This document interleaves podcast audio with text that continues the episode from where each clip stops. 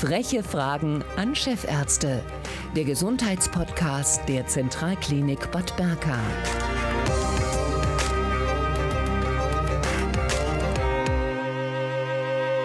Herzlich willkommen zu den frechen Fragen im Monat Februar 2021. Jedes Jahr erkranken rund 28.000 Menschen in Deutschland an Tumoren der Leber oder der Bauchspeicheldrüse. Leberkrebs galt früher als seltene Tumorerkrankung, doch die Häufigkeit nimmt deutlich zu. Und auch die Zahl der Neuerkrankungen bei Pankreaskarzinomen ist angestiegen. Das Tückische bei beiden Erkrankungen es gibt keine Symptome in frühen Stadien. Wie bei den meisten Krebserkrankungen sind die Chancen für die Therapierbarkeit der Erkrankung im Anfangsstadium am besten. Auch die Operationstechniken und Verfahren haben sich weiterentwickelt. Wir sprechen heute mit Professor Merten Hommann, Chefarzt der Klinik für Allgemeine Chirurgie und Viszeralchirurgie. Er beantwortet unsere frechen Fragen und wir beginnen gleich. Herr Professor Hommann, es gibt verschiedene Leberkrebsarten. Spielt es denn bei der Auswahl der Operationsmethoden eine Rolle, ob der Tumor direkt aus den Leberzellen, den Blutgefäßen oder aber den Gallengängen entstanden ist? Ja, guten Tag. Vielen Dank für die Einladung zu den frechen Fragen, ähm, denen ich mich gern stelle. Es gibt ähm, unterschiedliche Behandlungs- und natürlich auch Operationsverfahren bezüglich der entsprechenden Tumore. Und wenn man davon ausgeht, dass der Tumor direkt aus der Leber kommt, unterscheidet man zwei große Hauptgruppen, nämlich den Tumor, der aus den Leberzellen stammt, das hepatozelluläre Karzinom, und den Tumor, der aus äh, Gallengangszellen stammt, das Cholangiokarzinom. Das sind sicherlich die beiden häufigen mit Unterarten Gallenblasenkarzinom und andere seltene Tumore. Der wesentliche Unterschied ist eigentlich der, dass das hepatozelluläre Karzinom oftmals auf dem Boden einer Leberzirrhose entsteht was die Therapie natürlich noch ein bisschen komplexer machen kann, wogegen das cholangiozelluläre Karzinom oder Cholangiokarzinom vor allem in einer sogenannten gesunden Leber entstehen kann. Die Zielgröße ist, wann immer es geht, die komplette operative Entfernung und bei lebereigenen Tumoren, also Tumoren, die in der Leber entstanden sind, unter Mitnahme der Lymphknotenabstrombahnen im sogenannten Ligamentum hepatoduodenale bis hin zu den zentralen Blutgefäßen des Bauchraums. Das wäre die kurze Zusammenfassung zu den lebereigenen Tumoren. Mhm. Das häufigste, was in der Leber an bösartigen Tumoren zu finden ist, werden wir möglicherweise noch drauf kommen, sind aber eher eigentlich Lebermetastasen, also sekundäre Lebermalignome. Mhm. Welche ähm, Verfahren gibt es da und was gibt es für neue Techniken? Die Zielgröße bei der Behandlung von bösartigen äh, Tumoren in der Leber, ob nun primär oder sekundär, ist grundsätzlich die, dass man versuchen kann und sollte, diese Tumore komplett oder Metastasen komplett zu entfernen mit einer Form von Sicherheitsabstand. Und das immer unter der Prämisse, die Leber ist ja kein paariges Organ, sie kann sich zwar regenerieren und sie kann wieder wachsen, aber es muss im Rahmen der Behandlung wenn Sie einen Tumor oder Metastasen operieren, genug funktionierendes, funktionsfähiges, adäquates Lebergewebe übrig bleiben. Und so versucht man also sparsam zu operieren, zu resizieren, wie wir das nennen. Das kann man atypisch machen, aber man kann auch wissen oder man könnte wissen, die Leber ist in Segmente unterteilt, in Sektoren, in Leberhälften und äh, je größer die Tumore, je komplexer das Befallsmuster, umso eher orientiert man nach einer, oder auf eine segmentorientierte Resektion, eine sektororientierte Resektion bis hin zur Entfernung einer Leberhälfte, also Hemihepatektomie nennen wir das, rechts oder links, oder auch noch ein bisschen komplexer bis zu einer Dreiviertelentfernung der Leber, einer sogenannten Trisektorektomie, wo wirklich nur noch ein Außensektor der Leber, die Segmente 2 und 3, bestehen bleiben. Das ist nicht bei jedem und immer so ausführbar. Da gibt es Notwendigkeiten und Möglichkeiten, das äh, zu untersuchen, ob diese Verfahren überhaupt möglich sind. Je mehr Lebervolumen man entfernt, umso eher ist man natürlich in der Notwendigkeit, mit der Bildgebung zu gucken und auch zu messen, mit einer Volumetrie, wie ist das verbleibende Lebergewebe, die Menge des verbleibenden Lebergewebes, wie ist die Qualität des verbleibenden Lebergewebes. Und es gibt medizinische Möglichkeiten, die Leber auch vor einer Operation zum Wachstum anzuregen, durch Verschluss bestimmter Blutgefäße und einer entsprechenden Wartezeit dann die Operation zu ermöglichen. Das ist zum Beispiel die Fortaderembolisierung. Und es gibt auch modern, aber auch sehr komplex Verfahren, größere Leberoperationen durchzuführen, die Leber im Patientenkörper zu trennen, trotzdem noch zu belassen, ein Wachstum zu induzieren und dann im Intervall von sieben bis zehn Tagen den zweiten Teil der Operation auszuführen. Sie hatten vorher auch schon von diesen äh, Sekundartumoren gesprochen. In der Leber siedeln sich äh, die Metastasen anderer Primärtumore an, zum Beispiel bei Lungen, Brust, Gebärmutter oder auch Prostatakrebs. Wie therapiert man diese Metastasen? Na, die häufigsten Metastasen, die sich in der Leber finden, sind Metastasen des Kolorektums, also des Dick- und des Enddarmes. Das liegt letztendlich daran, dass eine spezielle Blutversorgung in der Leber existiert. Also neben der arteriellen Versorgung und der venösen Versorgung gibt es das sogenannte Fortadersystem. Und das speist sich aus dem Intestinum, also aus dem Magen-Darm-Trakt, sodass letztendlich der Weg der Tumorzellen über die Blutbahn vom Dick- und Enddarm in die Leber vorgezeichnet ist. Das sind also die häufigsten Metastasen, wo es auch die meisten Erfahrungen gibt, auch die meisten wissenschaftlichen Erfahrungen, das anzugehen. Man kann unterscheiden äh, unter, bei den einzelnen Tumorentitäten und weiß auch, dass im Grundsatz gesprochen die komplette Entfernung dieser Metastasen prognostisch zielführend und wichtig ist. Es unterscheidet sich aber zwischen den Tumoren. Wenn man zum Beispiel sagt, bei Metastasen aus dem Dick- und Enddarm, die komplett zu entfernen sind, ergibt sich daraus eine perspektivische Fünf-Jahres-Überlebenswahrscheinlichkeit von 50 Prozent. Also 50 Prozent der Patienten überleben fünf Jahre und mehr. So ist das bei anderen Tumorentitäten anders. Ähm, zum Beispiel sind die Metastasen des Pankreaskarzinoms und auch des eigentlichen Tumors deutlich aggressiver, sodass man also da mit komplexen Leberresektionen auch deutlich zurückhaltender ist und im Einzelfall und in interdisziplinärer Absprache, das sind ja solche Systematiken wie Tumorboard und äh, mit behandelnder Onkologen auch im Einzelfall entschieden wird, ob man eine gering ausgedehnte Metastasierung auch neben der systemischen Therapie auch operativ angehen kann. Und wann immer möglich gilt es als sogenannter Goldstandard, die Metastasen komplett zu entfernen.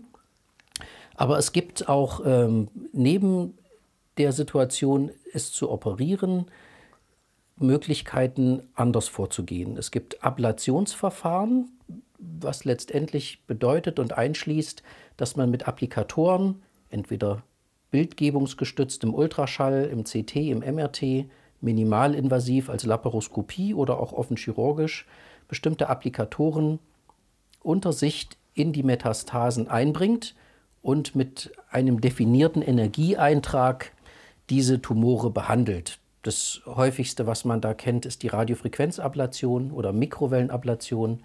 Das sind thermische Verfahren. Es gibt aber auch nicht thermische Verfahren, indem man mit Stromstößen behandelt. Und es gibt, wenn man das noch weiter denkt, noch andere lokale Behandlungsverfahren. Es gibt Kliniken, die nennen das mikroinvasive Verfahren, indem man mit Kathetertechniken zum Beispiel durch die Beinarterie oder die Armarterie bis in die Leber fährt oder auch in andere Organe und selektiv die Blutzufuhr der Metastasen drosselt, transarterielle Embolisierung, TAE, oder das mit einer Chemotherapie verbindet, transarterielle Chemoembolisierung, TAZE, oder das mit radioaktiven Stoffen kombiniert, selektive interne Radiotherapie, SIRT. Das sind alles Methoden und Verfahren, die hier im Haus angeboten werden, zu denen es große Erfahrung gibt und die für die Patienten sehr prognostisch von Vorteil sein können. Mhm. Äh, wie beurteilen Sie Kältetherapie und diese Ethanol-Essig-Injektion? Na, man muss sagen, dass man mit der Ethanolinjektion angefangen hat, äh, lokal zu behandeln. Das ist ein bisschen schade, wenn man den Alkohol direkt in die Leber reinspritzt, anstatt ihn zu konsumieren. Und man spürt auch bei den Leuten zum einen, dass die wirklich sowas äh, wie eine Form von Betrunkensein hinterher haben können und äh, liegt natürlich auch immer an der Menge des Alkohols, den sie applizieren. Es kommt zu einer Volumenvergrößerung im Herd und äh, auch zu gewissen Druckschmerzen das hat aus meiner Sicht in gewisser Form eine Berechtigung bei sehr kleinen Tumoren. Die Ethanolinjektion ist eigentlich weitestgehend verlassen und nicht mehr das moderne. Die Kryotherapie hat man angesetzt äh, an der Leber, besonders bei oberflächlichen Herden. Also im weiteren, weitesten Sinne haben sich, und da muss man sagen, es sind oft additive Verfahren, also neben der auch systemischen Therapie, die ja sinnvoll angewandt werden kann und soll, haben sich durchgesetzt die thermischen Verfahren, also Radiofrequenzablation, RFA, Mikrowellenablation oder eben ähm, an der Leber auch die IRE, die zum Beispiel auch an der Bauchspeicheldrüse. Und man muss sagen, das ist nicht nur diese Verfahren, diese thermischen Ablationsverfahren gehen auch an anderen Organen. Die Urologen nutzen das zum Beispiel an der Niere. Es gibt HNO-Ärzte, die das bei bestimmten Tumoren einsetzen. Am Gallengang ist sowas grundsätzlich möglich. Also die, das Spektrum ist groß. An der Lunge ist es auch noch erwähnenswert. Wir haben bereits am Anfang gesagt, Pan Pankreaskarzinome und auch, ähm, ich sag mal, Tumore an der Leber sind äh, besonders tückisch, denn sie werden zu spät erkannt. Was sind denn so die Hauptsymptome bei diesen Tumorerkrankungen? Womit kommen die Patienten? Na, bei der Leber ist es schwierig, weil wirklich eine große Tumor- oder Metastasenvolumenlast vorhanden sein muss, bis die Patienten zum Beispiel einen Druckschmerz haben. Und oftmals äh, detektiert man Lebertumore oder Lebermetastasen im Rahmen von Nachsorgeuntersuchungen, nachdem der Primärtumor versorgt ist. Ähm, beim Pankreas kann das ein bisschen anders sein, wenn man in Anführungsstrichen das Glück hat, dass der Pankreastumor in der Nähe der ausführenden Gänge wächst und dann eben den Gallengang und oder den Bauchspeicheldrüsenausführungsgang verschließt und komprimiert, werden die Patienten schmerzlos gelb. Wir nennen das den schmerzlosen Ikterus. Das ist oftmals ein Zeichen dafür, dass eine Tumorformation dort wachsen kann, nicht muss.